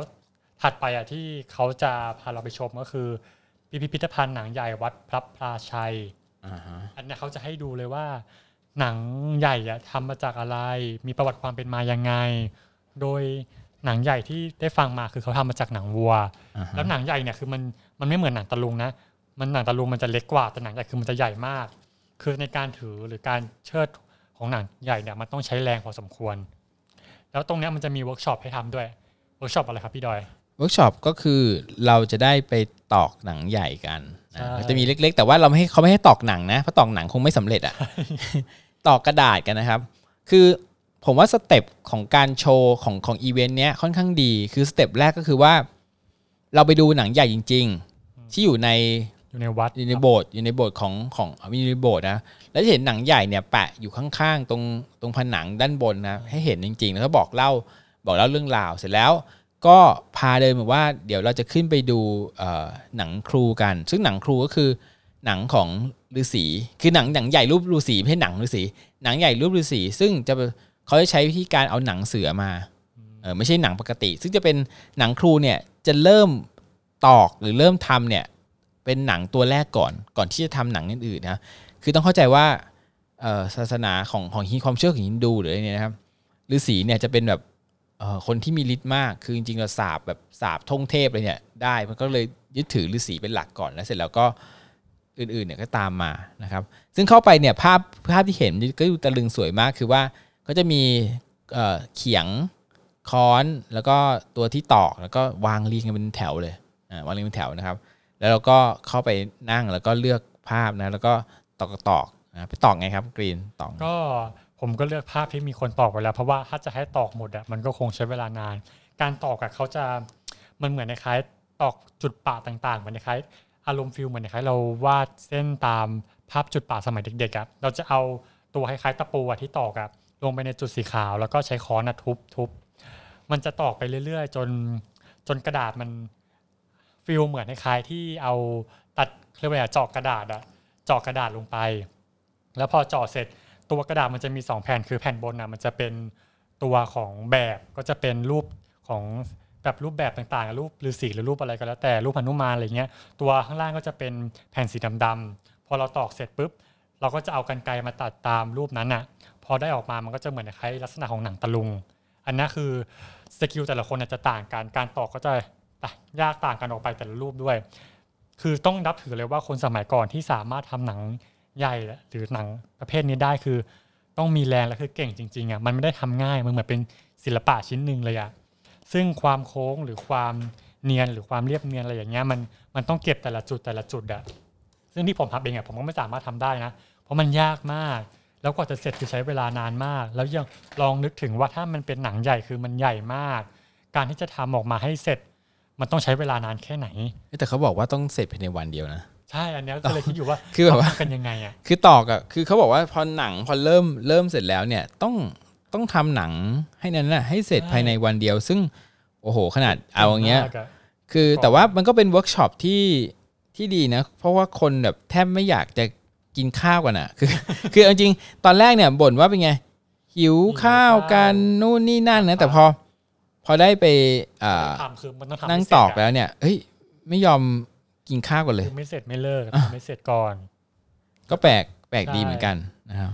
แแล้วพอหลังจากที่เราตอกเสร็จแล้วเขาก็จะให้กรอบรูปมา แล้วก็เอาใส่กรอบรูปเป็นของที่ระลึกได้ แล้วหลังจากที่ออกมาจากตรงจุดบริเวณที่เราตอกนั้นนะออกมานิดเดียวเองแหละที่ข้างหน้ามันจะมีให้เราลอง เขาเรียกว่านะเชิดเชิดหนังใหญ่ปะอ่าฮะใช่เขาจะให้เราลองเชิดหนังใหญ่ดู ซึ่งการเชิดอะเขาบอกว่าจริง ๆ แล้วอะพอเวลาเราเชิดอะคือ หนังใหญ่มันจะหนักมากมันไม่ใช่เบาๆที่ผมได้ลองเชิดมันจะเป็นแค่แกนแบบเป็นฐานไว้สำหรับ ไว้สำหรับใส่หนังใหญ่เฉยๆมันจะเบาอะนะมันคือ ก็เลยไม่รู้ว่ามันจะหนักความจริงแล้วมันจะหนักแค่ไหน ผมก็ได้ลองเชิดดูคือ มันต้องใช้สมรรถภาพทางร่างกายในการเชิดด้วยอะคือ ทั้งขาหรือแขนหรือการหลบ การเคลื่อนไหวแต่ละส่วนของร่างกายคือมันต้องเป็นในลักษณะเดียวกัน แล้วก็ต้องใช้แรงในการประคองหนังใหญ่ให้อยู่ในมือเราให้ได้ เพราะมันยากพอสมเหนื่อควรยไหมตอนที่ตอนที่เชิด ตอนนี้เชิดมันมันไม่มันไม่เชิงเหนื่อยนะ แต่มันแบบเขาเรียกว่าไงอะมันแบบมันต้องมีสมาธิในการเชิดอะซึ่งเอาจริง ๆ แล้วอะถ้าคิดว่าเชิดจริง ๆ น่าจะเหนื่อยเพราะว่ามันใหญ่พมันอมีสหนังควรมันมีหนัใช่งหนังมันมันมีหนังใญ่ข้างบนด้วยมันจะเคยดูหนักเคยดูเขาทำหนังใหญ่ไหมเคยดูไหมไม่เคยเอ้ยเคยเคยดูเขาเขาเขาเล่นหนังใหญ่แสดไหมรือเปล่า เคยดูแต่เป็นคลิปแต่เป็นคลิปพวกหนังตะลุงอะอืมไม่ใช่หนังแบบหนังใหหนัญ่งหนังตะลุงเนี่ยจะอยู่ด้านหนังจะอยู่ด้านหลังใช่ไฟแต่ว่าหนังใหญ่เนี่ย จะอยู่ด้านหน้า ด้านหน้าจะเห็นคือหนังใหญ่เนี่ยจะแตกต่างตะลุงที่ว่าหนังใหญ่จะต้องเห็นท่าทางของของคนเชิดด้วย ใช่คือหนังตะลุงเนี่ยก็จะไม่เห็นท่าทางก็แขวนเอาไว้แล้วก็ดึกดึกดึกแต่ว่า หนังใหญ่เนี่ยจะต้องเห็นท่าทางคือสำคัญคือว่าท่าทางของคนเชิดเนี่ยก็สำคัญด้วยใช่ซึ่งเวลาจะมีอีกที่หนึ่งวัดขนอนแล้วก็จะฝึกแบบฝึกฝึกเรื่องฝึกเด็กที่เล่นหนังใหญ่หนังใหญ่โดยเฉพาะเลยนะอันนั้นก็จะมีถ้าเกิดใครอยากดูเนี่ยที่ยังมีอยู่ที่ยังมีอยู่แบบเรื่อยๆนะครับ ก็ที่วัดขนอนจำไม่ได้น่าจะเป็นวันอาทิตย์มั้งครับอ๋อที่จะมีนะครับพ อหลังจากที่เราได้เอ่อหนังใหญ่เล็กๆหนังเล็กหนังเล็กอันเล็กเรียบร้อยนะครับเขาก็จะให้เราตัดแล้วก็สามารถใส่กรอบนะครับ แล้วก็เก็บเป็นที่ระลึกได้อ่านี่ก็เป็นเราก็จะสามารถจดจำว่าวันหนึ่งเราเคยมาเคยทเคยมาทำนะครับหลังจากนี้พอโซนข้างล่างนะครับ ตรงศาลาการประเรียนเนี่ยก็จะมีอาหารให้กินนะครับแล้วก็จะมีเอ่อจริงๆจริงๆข้ามไปอันหนึ่งก็คืออ่าเป็นำเล่าประวัติเมืองเพชรใช่ไหมอ่าไม่ใช่ไม่ใช่อ่าอะไรนะ ขนมไม่ใช่ขนมสิอะไร อะไอ้อ๋อไอ้นี่อะไรนะเอาที่ลืมมันชื่ออะไรนะ เมี่ยงคำเมี่ยงคำเมี่ยงคำซึ่งเดี๋ยวผมขอเปิดคลิปนะครับเมี่ยงคำที่ที่ได้ไปน้องกรีนเนี่ยได้ไปสัมภาษณ์เนื่องจากว่ารายละเอียดค่อนข้างจะเยอะนะครับ เดี๋ยวลองฟังคลิปนี้นะครับ ค่ะเมี่ยงคำเนี่ย คือคือมะพร้าวนะคะมะพร้าวที่คั่วมะพร้าวที่มะพร้าวที่คั่วสวัสดีค่ะโอ้สวัสดีค่ะมะพร้าวคั่วนะคะ แล้วก็เอ่อหอมหัวหอมแดงขิงมะนาวถั่วคั่วกุ้งแห้ง แล้วก็พริกนิดหน่อยพริกนี่คือถ้าถ้าคนชอบนะคะ แต่แต่ตอนนี้คือใส่หมดพี่ นะคะ อันนี้เราคือใส่ให้ให้ครบรสเลย แล้วก็พร้อมกับน้ำจิ้มนะคะ น้ำจิ้มซึ่งเป็นสูตรโบราณ เปิดได้ไหมครับได้ค่ะ เป็นสูตรโบราณของของอาชุมชนจริง ๆ นะคะ เราได้มาจากคุณย่าน้ำจิ้มอันนี้ทำทำทำจากอะไรอะครับ อ่าหลายอย่างนะคะ มีเครื่องปรุงทั้งหมดคั่วกะปิเผา น้ำตาลปึกน้ำตาลนี่ก็ใช้น้ำตาลตะโหนดเมืองเพชรนะคะ แล้วก็อ่าเคี่ยวกับน้ำตาล แล้วก็เคี่ยวไปจนจนได้ที่อะค่ะ แล้วก็ปรุงรสใช้มะพร้าวคั่วด้วยนะคะ กุ้งแห้ง คือเครื่องที่เป็นเครื่องเมี่ยงทั้งหมดเราจะใส่ใส่ลงไปในนั้นเลยนะคะแต่เราต้องคั่วก่อนนะคะแล้วเพื่อเพื่อให้ เมี่ยงคำเมืองเพชรนี่มันต่างจากเมี่ยงคำที่อื่นยังไงอะครับ เอ่อเมี่ยงคำเนี่ยเป็นอาหารโบราณที่รู้จักกันทั่วไปในเรื่องของเอ่อภาคกลางนะคะอ๋อทีนี้หลักๆก็คือมันจะทานกับเอ่อใบชะพลูหรือว่าใบทองหลางทีนี้ใบทองหลางเนี่ยหลักๆที่เราไม่ใช้เพราะว่าเอ่อ จะมีเสี้ยนนะคะใบมีเสี้ยนแล้วก็จะเคี้ยวลำบากนิดนึงนะคะ แต่ว่าของเมืองเพชรเราเนี่ยก็เราเรามีเอ่อสิ่งที่พิเศษกว่าที่อื่น คือเราทุกอย่างออร์แกนิกหมด แล้วทุกอย่างจะนุ่ม กุ้งเนี่ยเราจะใช้กุ้งที่เอ่อที่เป็นกุ้งกุ้งฝอยนะคะ เป็นกุ้งเคยใช่ค่ะเป็นกุ้งเคย น้ำเค็มที่เขาอ๋อมัใช้นจะไม่ทำแข็งกะปิใช่ไหมครับใช่ค่ะ พอเวลาทานแล้วมันจะมันจะกรอบนุ่ม แล้วก็วิวิธีการคั่วมะพร้าวเราก็จะมีเทคนิคการคั่วคือหนึ่งเราต้องไล่น้ำให้ออกให้หมดก่อนอ๋อนะคะการคั่วไล่น้ำออกให้หมดก่อนแล้ว แล้วเวลาคั่วเข้าไปเนี่ยมันก็จะกรอบพอมันก็จะเริ่มกรอบๆ ใช่ค่ะ พอมันเริ่มมีกะอ่ามันมะพร้าวของมันออกมาเนี่ยอันเนี้ยคือเราจะเริ่มกรอบแล้ว อันนี้มันก็ต้องใช้ความชำนาญนิดนึงในการทำแล้วกุ้งของเราจะเห็นได้ว่ากุ้งเราเนี่ยไม่ใช่ใส่สีมันทำจากกุ้งเคย แล้วปกเรา ติมันจะเป็นสีแดงใช่ค่ะ แล้วทีนี้กรรมวิธีของเราก็คือใช้น้ำแครอทปั่นนะใช้น้ำแครอทปั่นเพื่อให้มีสีสันจางๆนิดนึงบางทีเราก็จะเอ่อ ใส่เอ่อใส่ใส่เกลือเราใช้ดอกเกลือนะคะ เราใช้ดอกเกลือซึ่งจะไม่เค็มมากชิมได้นะคะ ไม่เค็มมากๆอ๋อคือเค็มไปแล้วโอเคครับ มันจะนานนิดนึงนะครับ เพราะฉะนั้นเดี๋ยวใครสนใจนะครับ กระบวนการขั้นตอนนะครับ คือดูแล้วเนี่ยกลับไปทำได้เลย องค์ประกอบเนี่ยคุณพี่เขาไม่กักเลยนะครับ คุณพี่เขาบอกหมดทุกอย่างเลยสามารถถ้าใครอยากจะทำเนี่ยก็สามารถเอาไปทำได้เลยนะครับ จริงๆแล้วคุณพี่เนี่ยนอกจากจะทำเมี่ยงคำเก่งแล้วเนี่ยท่านยังเป็นคน เอ่อเชิดหุ่นกระบอกด้วย ผมดูหน้าตาคล้ายๆ กันสรุปว่าคนเดียวกันเลยนะครับ คือเชิดหุ่นกระบอกที่เขาวังเสร็จมานี่ต่อ เดี๋ยวพอทำนี่เสร็จแล้วเนี่ยก็กลับไปเชิดหุ่นกระบอกที่เขาวังต่อนะครับรับรับหลายจ็อบมากนะครับ ก็หลังจากเอ่อทานเมี่ยงคำเรียบร้อยก็จะมีอาหารจานหลักอาหารเซตหลักให้นะครับ ซึ่งอาหารเซตหลักเนี่ยก็มีอาหารค่อนข้างเขาเรียกอาหารพื้นถิ่น มีอะไรบ้างครับอาหารพื้นถิ่น ก็จานแรกเลยที่อันเนี้ยผมชอบสุดเลยคือเป็นข้าวผัดแดงอ่าข้าวผัดแดงนี่คือจะผัดกับซอสมะเขือเทศที่เขาเล่าให้ฟังนะก็จะผัดกับซอสมะเขือเทศ แล้วก็จะมีพวกมีมันมีอะไรอีกนะมีไอ้กุ้ง กุ้งเค็ม กุ้งเค็มกุ้งเค็มนะครับมันจะเป็นเมนูที่ว่า กุ้งกุ้งเค็มใบชะคราม กุ้งเค็มใบชะครามกินะนกับน้ำพริก คือหน้าตาใบชะครามเนี่ย คนเห็น ถ้าเข้าไปดูในถ้าใครอยากเห็นภาพเนี่ยให้เข้าไปดูในเพจของกินเที่ยว3ามศูนย์นะครับจะมีรูปอยู่กุ้งเค็มใบชะครามเนี่ยกุ้งเค็มโอเคเหมือนทั่วไป แต่ใบชะครามเนี่ยรูปร่างจะคล้ายๆ กับใบชะอม แต่ไม่ใช่นะครับ ใบชะครามจะเค็ม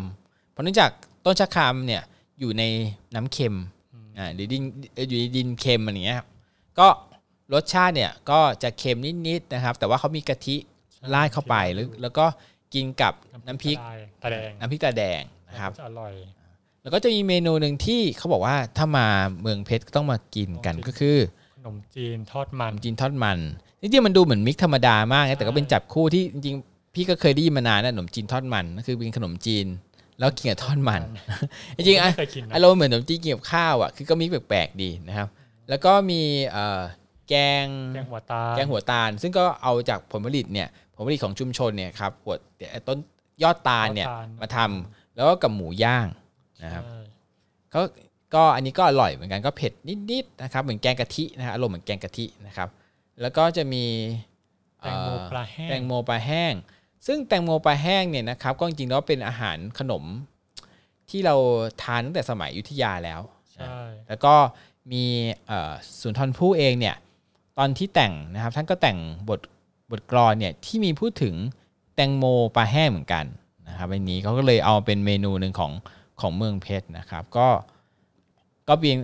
ยกมาแบบขันโตกเลยนะครับ ก็คือคัดมาที่เด่นๆเนี่ยของ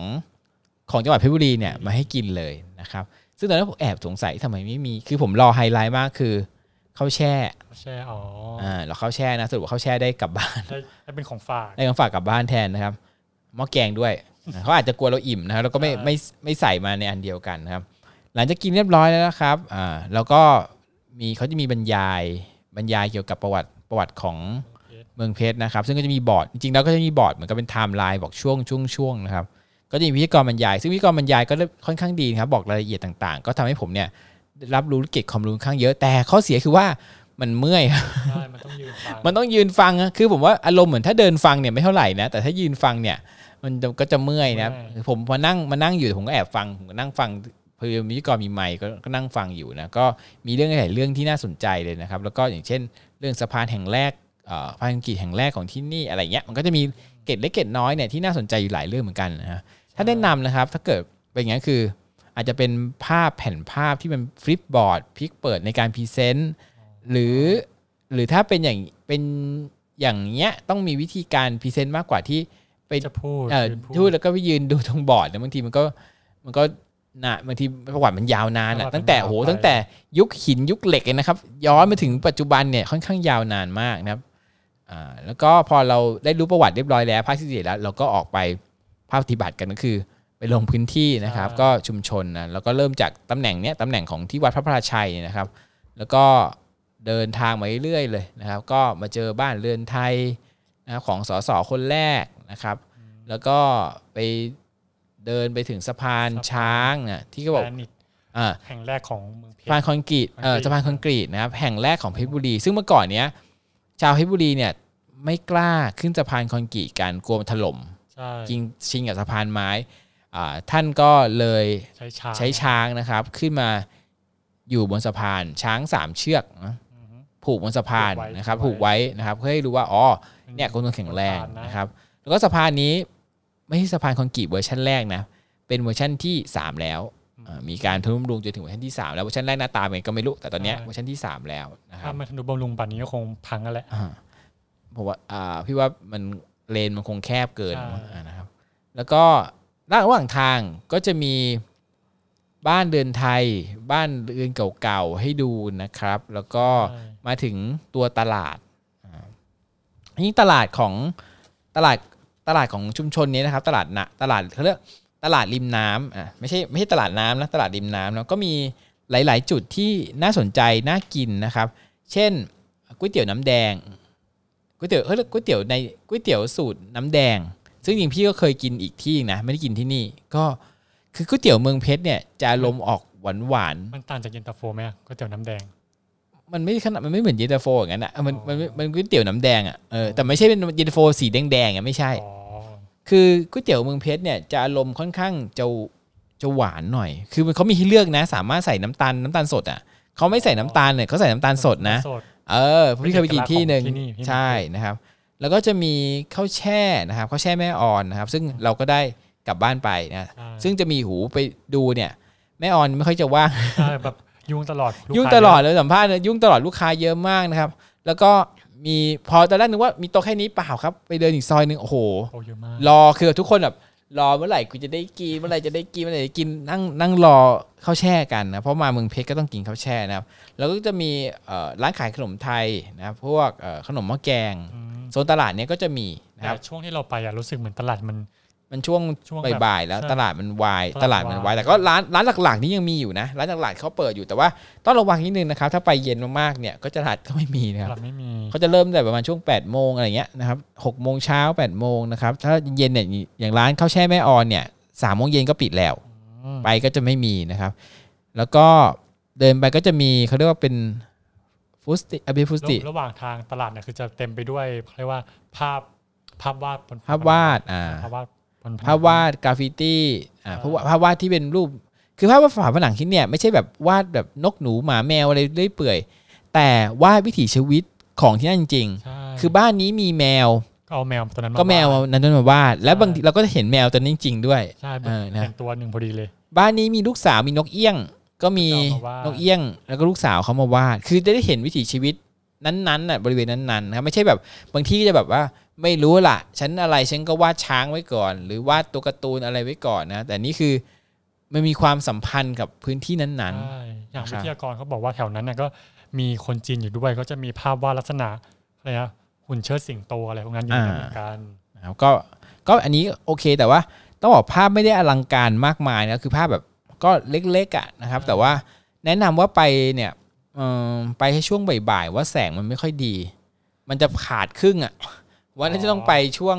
เช้าๆหน่อยนะตลาดแสงไม่เปิดด้วยเออแสงมันจะดูดูดีกว่านี้หน่อยนี่ก็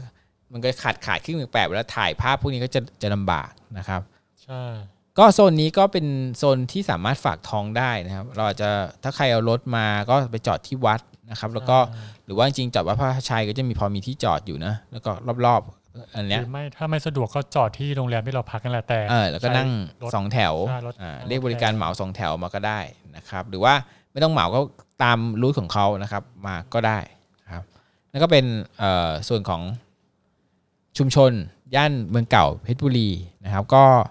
ผมว่าถ้าเกิดว่าใช้เวลาก็สักประมาณ 3 ชั่วโมง คือเออไม่ใช่ไม่ได้สิเอ่อเพราะตอกหนังใหญ่เนี่ยพี่ว่าน่าจะราวชั่วโมนางนอยู่ตอนชั่วโมงหนึ่งรวมต่อหนังใหญ่ใส่กรอบดูหนังใหญ่เนี่ยเราวสักชั่วโมงรวมรวมรุทที่เราไปเนี่ยก็นานเหมือนกันนะ เพราะว่าตั้งคือ ถ้าเปรียบเทียบก็มาเหมือน 2 จุดนะพระราชวังบ้านปืนกับกลับมาที่เอ่อโซนชุมชนนี้นะครับจริงๆแล้วขาดที่หนึ่งอยากจะให้ไปที่หนึ่งแต่ว่าเขาไม่ได้พาไปก็คือ วัดใหญ่สุวรรณารามอ๋อได้ยินชื่ออยู่เหมือนกัน จริงๆเนี่ยต้องไปที่นี่นะ แต่เขาไม่ได้ไม่ได้พาไปไม่ได้เวลาพาไปอาจจะแบบมันก็จะเย็นแล้วเดี๋ยวกลับกรุงเทพหรือกลับต่างจังหวัดกันก็จะลำบากนะจริงวัดใหญ่สุวรรณารามก็จริงๆวิทยากรก็ได้พูดถึงแล้วแหละวัดใหญ่สุวรรณารามวัดใหญ่สุวรรณารามเนี่ยมี นอกจากมีศาลาการประเรียนที่ที่ใหญ่ที่เป็นแบบไม้เนี่ยที่แบบขึ้นชื่อที่นี่เลยนะครับที่พระที่ที่จริงๆแล้วอยู่ที่อยุธยาเนี่ยและย้ายมาไว้ที่นี่เนื่องจากมีอาถรรพ์อะไรบางอย่างนะครับ ย้ายมาที่นี่นะครับแล้วก็ยังมีพระพุทธรูปในอุโบสถอีกนะครับ ซึ่งน่าเสียดายเดี๋ยววันหลังผมจะพูดให้ฟังนะคือแค่วัดใหญ่สุวรรณรามเนี่ยมีเรื่องเล่าอะไรต่างๆเนี่ยเยอะมากมายนะครับ ก็ หลังเสร็จสับเรียบร้อยแล้วนะครับเขาก็ประเมินผลนะครับ ให้เอ่อบอกว่าทริปนี้เป็นยังไงจุดเด่นอะไรข้อดีต่างๆนะเสร็จแล้วก็กลับโรงแรมด้วยรถสองแถวนะครับ แล้วก็เตรียมกลับนะครับก็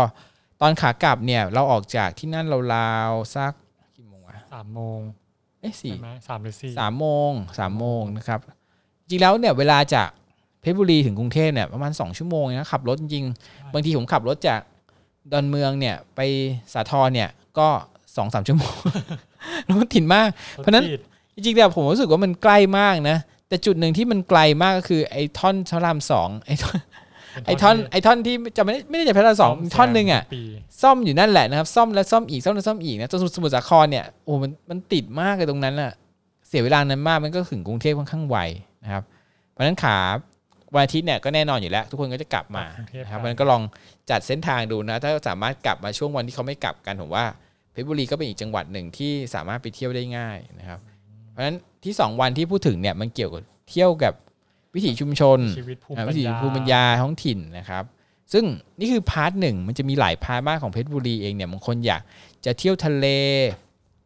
เที่ยวไปเน้นวัดเลยอะไรเงี้ยก็จะมีก็จะมีอยู่หลายหลายพาร์ทเหมือนกันเพราะฉะนั้นก็เป็นเมืองหนึ่งที่น่าเที่ยวนะน่าเที่ยวเหมือนกันนะครับหลากอารมณ์อะไรประมาณนี้ แล้วก็ถึงแม้ว่าอารมณ์เขาเหมือนเมืองทางผ่านเนอะแต่ว่า เอ้ย ถ้าเกิดว่าวางรูทดีๆนะก็พักที่นี่ที่พักที่นี่คืนนึงแล้วก็ใช่ไปพักจังหวัดอื่นๆ ถ้าจะบางคนอยากจะไปประจุประจวบอะไรเนี้ยก็พักเป็นต่อต่อๆต่อไปได้ใช่ครับแนะนำให้ลองมาเที่ยวดู เพราะเป็นแหล่งแหล่งแบบเรียนรู้วัฒนธรรมภูมิปัญญาชาวบ้านแบบที่น่าสนใจอะของกินเยอะอะถ้าเกิดใช่ถ้าเปรียบเทียบถ้าเปรียบเทียบของกินท้องถิ่นนะบางทีไปบางจังหวัดอื่นเนี่ยนึกไม่ออกว่าจะกินอะไร ใช่เออนึกจะออกสมมติว่าไปจังหวัดหนึ่งเอ๊ะมันอะไรคือของท้องถิ่นเขาแต่เนี่ยมันคือมีของที่มันเป็นเอกลักษณ์ท้องถิ่นจริงๆนะครับผู้ฟังอาจจะได้ยินเสียงกรอบๆนิดนึงนะครับ มีน้องหมาผมกินข้าวนะครับ ก็ลองไปดูนะครับ ก็ไม่ไกลจากกรุงเทพนะครับนั้นก็สำหรับ EP ที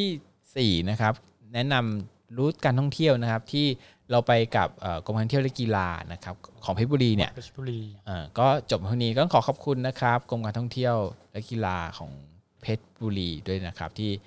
พาเราไปในครั้งนี้นะครับ แล้วก็ดูแลที่และตลพัอกดทริปเลยอาหารการเดินทางนะครับ ก็เดี๋ยวครั้งหน้าหวังว่าจะได้รับโอกาสอีกทีนะครับ โอเค ใน EP 5 นะครับ บอกไว้ก่อนเลย EP EP 5ก็คือเรื่องเขาวังนะครับ งานพระน ครคีรีนะครับ เดี๋ยวเรามาเจอกันที่ EP 5 นะครับสำหรับ EP นี้สวัสดี ผมกับน้องกรีนครับสวัสดีครับ สวัสดีครับ